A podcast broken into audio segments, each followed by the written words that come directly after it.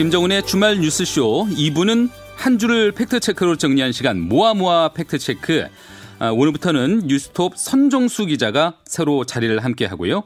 이어서 서현미 아나운서와 함께하는 랜선 뉴스도 이어집니다. 잠시 후에 돌아오겠습니다. 네, 한 주를 팩트체크로 정리한 시간 모아모아 팩트체크입니다. 오늘부터는요, 새 얼굴 뉴스톱의 선정수 기자와 함께합니다. 안녕하세요. 네, 안녕하십니까 선정수입니다. 예, 새로 팩트체크 코너를 맡게 되는데 각오가 있을까요? 어, 네, 네. 여러분들 아침 시간에 뵙, 는 만큼 따끈따끈하고 가급적이면 실생활에 도움이 되는 생활 밀착형 팩트체크로 찾아뵙도록 하겠습니다. 생활 밀착형 팩트체크. 네. 예, 오늘부터 새 문을 열고 출발해 보도록 하겠습니다. 오늘 가지고 오신 소식은요? 어, 즉석밥이요? 즉석밥. 네. 예, 즉석밥에 대한 어떤 얘기일까요? 아, 이게 그 유레카라는 월간 잡지가 있는데요. 네. 여기 그 내용을 보다 보니까 우리가 잘못 알고 있는 재활용 상식 이런 기사가 한번 난 적이 있었어요. 네. 그래서 어, 내용을 살펴보다 보니까 이 즉석밥 용기 먹고 남은 용기는 재활용이 되지 않는다는 내용이 있더라고요. 음. 그래서 어 제가 이 재활용 분야를 나름대로 취재도 많이 했고 그리고 관심도 많이 갖고 있는 분야인데 여태껏 제가 알고 있는 것하고 다르게 어 이게 플라스틱인데 재활용이 안 된다니 의문이 들어서 네. 깊숙이 한번 팩트 체크를 해봤습니다. 그러니까 저도 사실 지난 주를 돌아보면은 즉석밥에 관한 여러 가지 기사들이 나왔었는데 네네. 즉석밥 용기를 재활용할 수 없다. 네. 아니 그 즉석밥 용기가 플라스틱이잖아요. 플라스틱이죠. 예, 그 예. 플라스틱 용기를 재활용할 수가 없다. 예. 저도 좀 의아했어요. 예, 예. 예. 많은 그러면은- 분들이 의아해, 의아해 하시는데요. 네, 네, 그 즉석밥 뒷면을 보시면 네. 그 눌려 있는 그러니까 압착돼 있는 마크가 있어요. 그 음.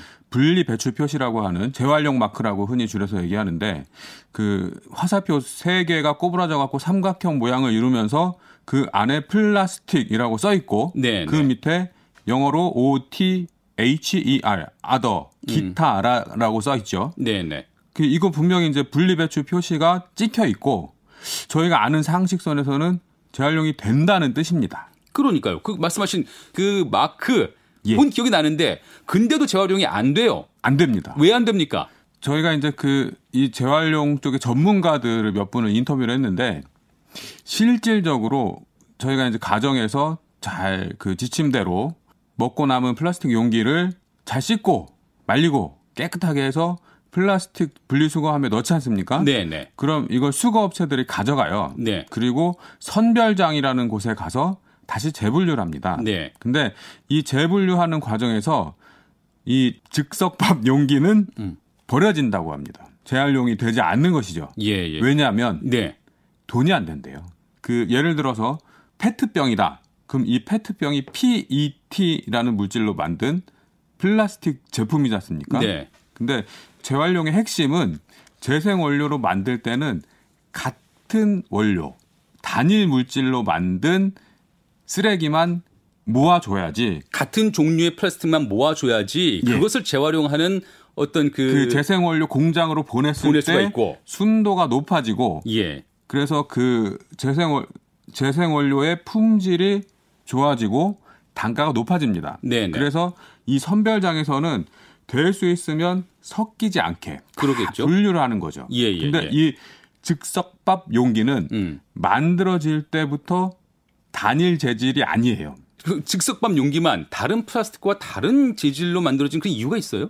이게 왜 그러냐고 물어봐, 물어보니까 네. 이 중간에 끼는 이 다른 재질의 필름이 필름들. 산소를 차단한대요. 음. 그래서 상온에서도 오래 보관할 수 있게 해주는 핵심 기술 중에 하나라고 합니다. 최장 9개월 정도까지 보관을 할 수 있기 때문에 네. 보존 기간, 유통 기한을 늘, 늘리면서도 맛이 변하지 않게 하는 이 핵심 기술이 산소를 차단하는 건데 음. 그 기술을 구현하기 위해서 필요한 게 다른 재질, PP 재질이 아닌 EVOH라는 재질입니다. 아, 그 즉석밥이 맛있을 수밖에 없는 이유가 네. 식품 과학의 결집체입니다. 사실은 네, 네. 그 이게 우리 일반 가정에서 먹는 밥은 그 도정된 쌀, 음. 벼가 아니라 쌀을 사오잖아요. 집에 가정에. 네.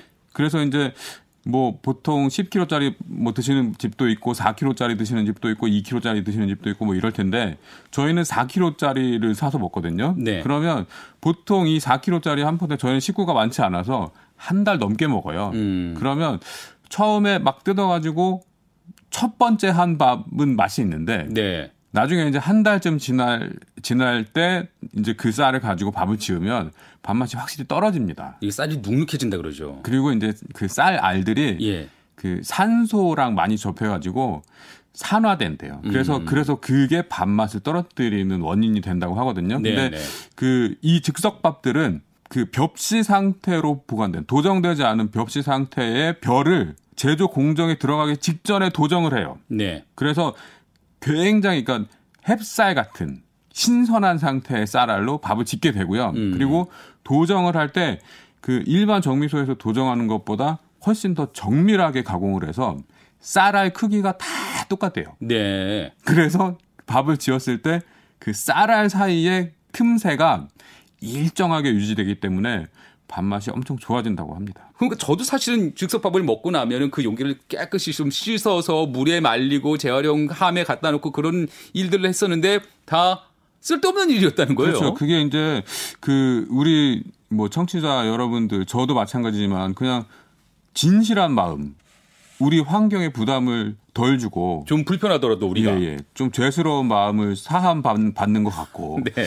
이런 기분으로 이제 깨끗이 씻어서 내놨지만 사실 이게 다 취재를 하고 나서 보니까 사회적인 에너지 사용량을 증가시키는 오히려. 예, 예. 별, 별로 권장하고 싶지 않은 일이라는 결론에 이르게 됐습니다. 자, 그러면 재활용은 안 된다. 그럼 네. 다른 방법도 있잖아요. 예를 들어서 뭐 재활용이 어려운 플라스틱 같은 경우에는 고체 연료로 만들 수도 있다. 이런 얘기도 있었거든요. 예, 예, 예. 고체 연료로 만드는 그런 방식으로도 쓸 수 있는 거 아니에요? 쓸 수 있습니다. 기술적으로는 가능한데 네. 이것도 사실은 돈 문제입니다. 이것도 안 돼요. 예. 왜 안 됩니까? 왜냐하면 우리가 가정에서 그 플라스틱 필름류 그러니까 쉽게 얘기하는 비닐봉지 같은 라면 봉지, 과자 봉지, 비닐봉지 이런 필름류의 플라스틱 쓰레기들을 많이 버리지 않습니까? 네. 근데 이 필름류의 대부분이 이 고체 연료로 변신을 하고 있습니다. 네, 예. 근데 이 필름류를 고- 필름류로만 고체 연료 수요를 다 충당할 수 있어요. 음. 그래서 이 딱딱한 복합 재질의 플라스틱은 이 고체 연료 만드시는 분들한테도 매력이 없는 거죠. 선별을 해야 되고 분리를 해야 되고 그다음에 잘게 부숴야지 그 필름류가 녹는 열량에 같이 녹을 수 있어요. 아. 그러니까 이 딱딱한 용기를 가지고 녹여서 고체 연료를 만들려면 예. 더 많은 에너지가 투입이 돼야 되는 거죠. 예. 그러니까 그 고체 연료를 만드는 분들의 입장에서는 어이 그 싸게 싸게 고체 연료를 만들 수 있는 비닐봉지 많이 있는데 음. 굳이 왜 우리가 그 즉석밥 용기를 받아야 됩니까? 음. 그거 더 귀찮고 비싸요. 그거 안 돼요. 그래서 안 받는다고 합니다. 그럼 이 먹고 남은 즉석밥 용기 어디로 가야 돼요? 글쎄요, 제일 좋은 방법은 이 즉석밥 용기만 따로 분류를 해서 네. 쓸수 있는 뭔가 다른 방법을 개발을 해야 되겠는데 이를테면 어떤 거요? 뭐 그냥 자체로 재사용하는 이 용기 모양을 유지한 그대로 다시 쓰는 걸 재사용이라고 하거든요. 네, 네. 뭐 예를 들면 그 이건 사실 뭐 극히 일부지만 저희 지금 딸내미가 어린이집에 다니는데요. 네. 이 어린이집에서는 항상 월요일마다 재활용 분리수거된 쓰레기를 가져와라 음. 이렇게 얘기를 해요. 네. 그래서 어, 왜 그러나 이제 알아봤더니 분리수거된 폐자원 그 쓰레기들을 만들기 놀이를 할 때 써요. 음. 그러니까 어차피 뭐 집에서 다 깨끗이 씻- 씻었으니까 네, 예. 그걸 가지고 이 즉석밥 용기를 이렇게 이렇게 뭐 눈 모양으로 만들어서 큰 로봇도 만들고 뭐 이제 음. 이런 식으로 이제 어차피 뭐 나중에 버려지게 되겠지만 네. 한번 더 그 생애 주기를 연장시킬 수 있는 또뭐 다른 쓰임새로 예, 예, 일단 예. 한번 해보긴 해보겠다. 예, 예, 예. 근데 그렇게 해서는 이 양이 감당이 안 될 것 같은데요. 그렇죠. 뭐 그건 뭐 근본적인 해결 방법이라고는 할 수는 없는데요. 예. 그뭐 이 업체 쪽 얘기를 좀 들어봤는데 네. 자기네들이 이 즉석밥 용기로 화분을 만든대요. 네. 그 화분을 만들어 가지고 소외 소외계층 어린이들 뭐 지역 공부방 뭐뭐 이런 데들을 찾아다니면서 어린이들의 정서 함양을 위한 가드닝 프로그램, 정원 미니 정원 꾸미기 프로그램 이런 걸 하는데 요 재사용된 즉석밥 용기를 쓴다고 합니다. 예. 이것도 뭐, 뭐, 뭐 마찬가지로 양적으로 봤을 때는 굉장히 미미하죠. 예. 이게 즉석밥이 1년에 만들어진 양이 어느 정도일까요? 작년에 우리 국내 시장에서 판매된 즉석밥이 4억 개. 국내에서만 4억 예. 개. 그 4억 개가 이제 4억 개의 용기로 남는 건데 그렇죠. 예, 예. 그 4억 개의 용기를 말씀하신 그런 식으로 재사용하는 것은 뭐 예. 턱없이 부족할 것 같고 예, 예. 근데 재활용도 안 되고 고체 연료로도 전환이 안 되고 그렇다면 이 부분에 대해서는 그 즉석밥을 만든 제조사가 조금 더 적극적으로 나서야 될 필요가 있지 않나 하는 생각이 그렇습니다. 들어요. 저도 저도 이제 그 즉석밥을 자주 먹고 좋아하고 사랑하는 사람으로서 좀 예. 책임감을 느끼는 차원에서 좀 생각을 해봤는데 예. 재활용 마크가 찍혀 있는 제품은 지금 이 우리나라에서 생산자 책임 재활용 제도라는 걸 실시하고 있어요. 네. 그 프로그램에 들어와 있다는 소리입니다. 음. 그래서 이 제조사 입장에서는 이 재활용을 의무적으로 하게 돼 있어요. 그게 온전히 제조사 책임이네요. 제조사와 그리고 그 용기 제조사 음. 이분들이 재활용을 하도록 의무가 지워져 있는데 이게 지금 현실적으로 재활용이 안 되지 않습니까? 네. 그러면 부담금을 내게 돼 있어요. 네, 네. 근데 제 업체 입장에서는 뭐 부담금 내야죠. 하지만 이거 이걸 지금 현 상황에서 재활용을 할 방법은 뾰족히 없어요. 네. 하지만 우리는 장기적으로 이 용기를 재생 원료로 쓰는 방법을 개발하고 있습니다. 네. 이렇게 답을 했습니다. 예, 예. 저희 취재. 예. 어, 근데 아까 말씀하신 거, 그 제- 즉석밥 그 용기 말고 예. 이렇게 또 재활용이 안 되는데 되는 것으로 잘못 알려진 그런 제품들, 그런 쓰레기들 예, 또 예. 다른 것들이 좀 있을까요? 지금 저희 스튜디오에 이 손소독제 통이 보이는데요. 예, 지금 코로나19 상황 때문에 예. 스튜디오 안에도 손 소독제 여러 개를 비치해 놓고 있거든요. 한번 살펴보죠. 그러면 이 지금 용기는 HDPE라고 써 있습니다. 플라스틱 네. 이 불, 분리 배출 마크에 이거는 고밀도 폴리에틸렌이라는 재질로 만들어졌는데요. 네. 이거는 재활용이 가능합니다. 네, 네. 하지만 그냥 이 상태로 버리잖아요. 네. 그러면 재활용이 불가합니다. 아, 그것도 안 돼요. 예. 왜냐하면 이 펌프랑 이 용기의 재질이 달라요. 아, 이 손소독제 위에 펌프 그 예. 플라스틱과 예. 손소독제 그 액체를 담은 병, 병, 용기, 병 플라스틱. 병, 예. 그이 용기 재질이 달라요. 다르다. 예. 그래서 그냥 이 상태로 버리면 분명히 반드시 선별장에서 이거 그냥 쓰레기로 처리합니다. 왜냐하면 아. 그 선별장에서 사람 손으로 이 뚜껑을 열어서 분리를 해야 되는데 이러면 인건비가 많이 나가요. 그러네요. 예.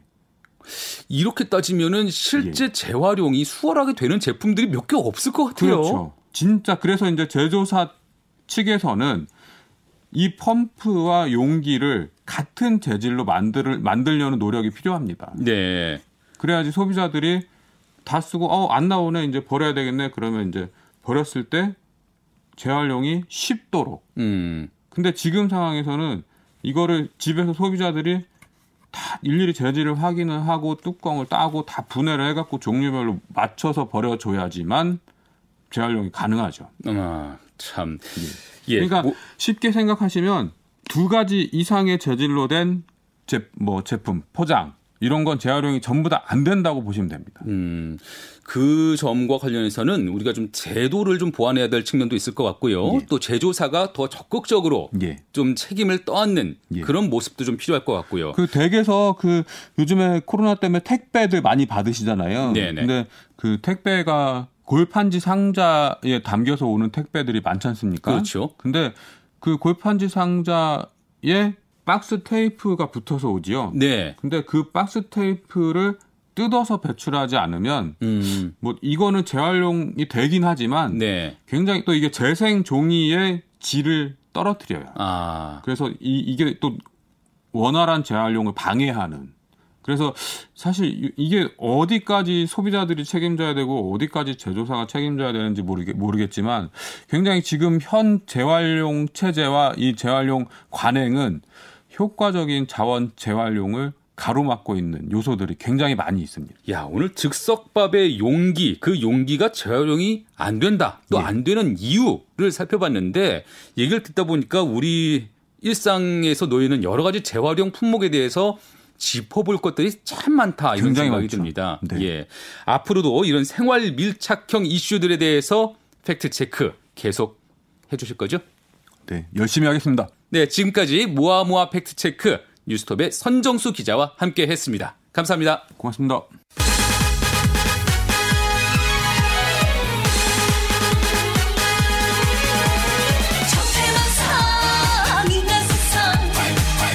네, 온라인 커뮤니티에서 화제가 됐던 뉴스들 살펴보는 시간 랜선 뉴스입니다. 오늘도 서현미 아나운서와 함께합니다. 안녕하세요. 네, 안녕하세요. 오늘 가지고 오신 뉴스는요.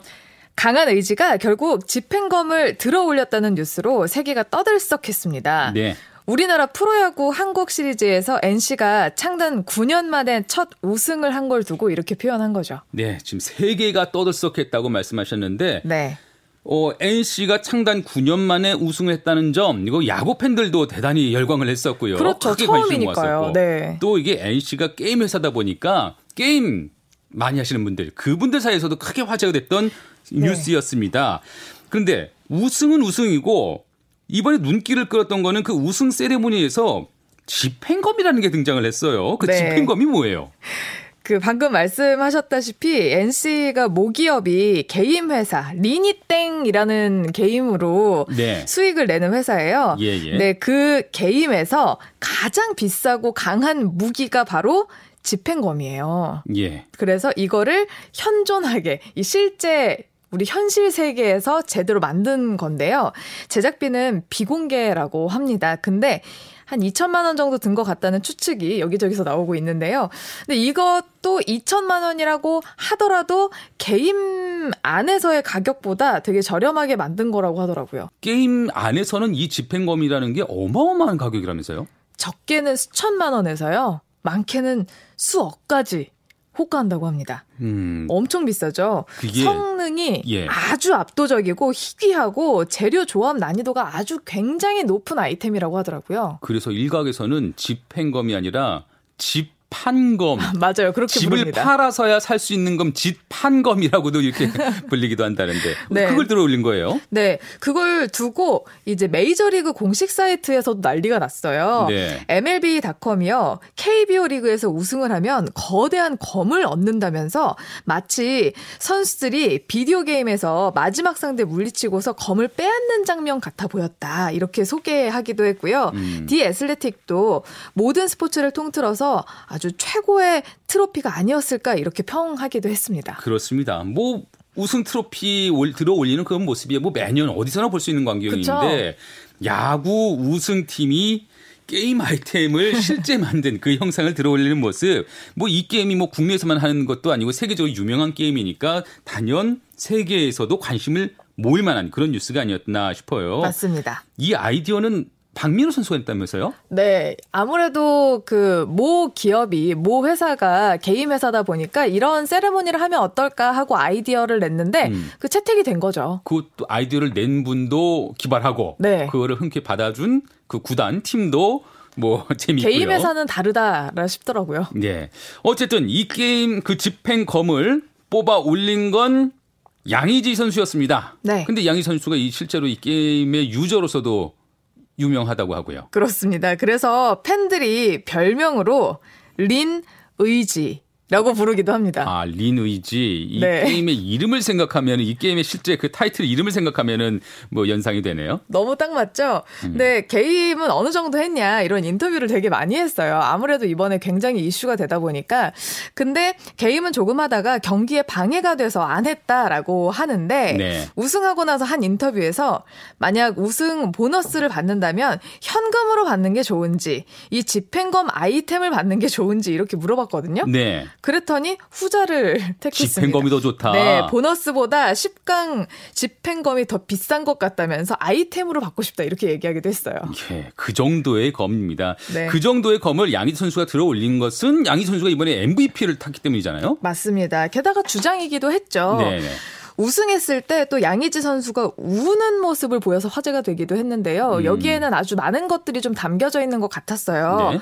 왜냐하면 이번에 두산과 결승을 치렀잖아요. 음. 원래 양의지 선수가 두산, 두산. 출신이죠. 네. 네. 예전에 두산 선수로서 NC를 꺾고 우승했던 적도 있었거든요. 음. 그래서 이번에는 아무래도 팀을 옮겨서 치른 대회다 보니까 감회가 남다르지 않았을까 싶습니다. 음. 그리고 이번 NC의 우승을 두고 많은 매체들이요. 이번 승리는 택진이 형의 과감한 현질에서 나왔다. 이런 표현을 했어요. 이것도 이제 게임에서 쓰는 표현인데요. 예. 택진이 형이라고 하면은 NC의 그 김택진 구단주. 맞습니다. 네. 어, 현질이라는 거는요, 게임을 하면서 실제로 돈을 써서 아이템을 사고, 뭐, 기량을 보강하고 발전시키는 걸 말을 하거든요. 네. 근데 왜 이런 말을 했냐면, NC가 2018년이었어요. 그때 최하위 성적을 냈었는데, 시즌이 지나고 나서 바로 양의지 선수를 4년에 125억 이라는 어마어마한 돈을 주고 데려왔거든요. 그래서 택진이 형의 팀 전력 보강을 위한 과감한 투자가 제대로 적중을 했다. 이런 평가를 받고 있는 거죠. 예. 저 양의지 선수 또 김택진 구단주까지 살펴봤고 이제 감독 얘기도 짚어보지 않을 수가 없죠. 맞습니다. 감독도 참 특이해요. 이 NC 2대 감독인 이동욱 감독이 이번 우승을 이끌어냈는데 특이하게 유명한 선수 출신이 아닙니다. 무명, 그쵸. 이름이 없었죠. 무명이었죠, 사실은. 네. 근데 특별한 지도 방법을 선택한 걸로 또 유명합니다. 특별한 지도 방법, 다른 감독과는 다른. 네, 바로 데이터 야구 였어요. 네. 지도하기에 앞서서 왜 이런 지도를 하려고 하는지 선수들을 납득시키는 과학적인 근거가 필요로 했다고 해요. 음. 그래서 그 데이터 팀을 구성을 해가지고요. 데이터 팀에서 어, 이 선수는 이런 기량을 뽐내고 있고 이런 약점이 있으니 이렇게 보강을 해보자. 이런 데이터 팀에서 데이터를 뽑아내게끔 만들었고 그걸 가지고 이제 마지막으로 감독이 생각을 해서 선수와 함께 납득시키는 과정 이런 과정으로 팀을 꾸려왔다고 하더라고요. 그러니까 감독의 촉 아니면 감독의 감 뭐 이런 것들이 아니라 아닙니다. 철저히 과학적인 데이터를 바탕으로 네. 너는 이번에 어떤 포지션이고 너는 이번에 어떤 것까지는 해야 되고 네. 이런 것들을 설득을 안 당할 수가 없겠네요. 과학적인 그렇죠. 데이터가 있으니까. 그리고 자기만 옳다라고 하지 않았다고 해요. 네. 자기가 그 데이터를 보고 이런 평가를 내렸는데 코칭 스태프들이나 아니면 선수와 함께 이야기를 나눠 보고 나서 뭐 아니다 싶으면 그냥 꺾기도 하고 아니면 꾸준히 설득하기도 하고 이런 소통의 야구를 펼쳐왔다는 점이 음. 또 이번에 굉장히 이슈가 됐습니다. 사실 스포츠 계 안에서 이 수평적인 논의가 참 일기가 힘든데 그걸 구축했던 것 같아요. 그렇죠. 아무래도 이제 선배들이 예전에 한창 기량을 뽐내던 그 시기의 기억과 그리고 연륜으로 인해서 이제 그렇죠. 후배들을 교육을 시키는 과정이었었잖아요. 음, 근데 네네. 이번에는 참 특이하게 수평적인 구조가 아니었을까 하는 것도 하나의 좀 우승 포인트로 짚고 있는 것 같아요. 네네. 근데 이게 실예로 NC가 우승을 확정지었던 한국 시리즈 여섯 번째 경기에서도 빛을 발했었는데요. 네. 7회였어요. 수비를 마친 양의지 선수가 투수 코치랑 배터리 코치를 찾아갔었어요. 네, 4대 2로 이때 아주 근소한 차를 보이고 있는 아주 긴박한 순간이어서 뭐 자칫 잘못하다가는 이 역전이 될 수 있는. 그런 상황이었어요. 네. 근데 이때 양의지 선수가 8회 수비 때 빠른 공을 갖춘 투수가 투입되는 게 낫겠다는 자신의 의견을 전달을 했어요. 왜냐하면 지금 투수가 지쳐 보인다. 음. 그리고 상대팀이 빠른 공에는 맥을 못 추는 모습을 보이고 있으니 빠른 공을 던지기로 아주 유명한 그 송명기를 지목을 한 겁니다. 네. 근데 이때 감독이 포수의 이야기 믿고 그대로 가기로 결정을 했습니다. 음. 그래서 결론은 승리였죠. 어, 한국 시리즈가 이제 끝나면서 대규모 선수 이동이 있을 것도 같은데 네. 내년 야구도 NC 구단과 함께 또 기대를 끌어모으고 있는 상황입니다. 그때는 좀 코로나가 좀 잠잠해져서 모두들 야구장에서 직접 야구를 관람할 수 있는 그런 기회도 있었으면 하고요. 예, 오늘 말씀 여기까지 들을까요? 네, 고맙습니다. 네, 지금까지 서현미 아나운서와 함께했습니다. 김정은의 주말 뉴스쇼 잠시 후 3부에서는 이번 주 주요 국제 뉴스 살펴보고요. 이어서 김현정의 뉴스쇼 화제 인터뷰 다시 들어봅니다. 잠시 후에 뵙죠.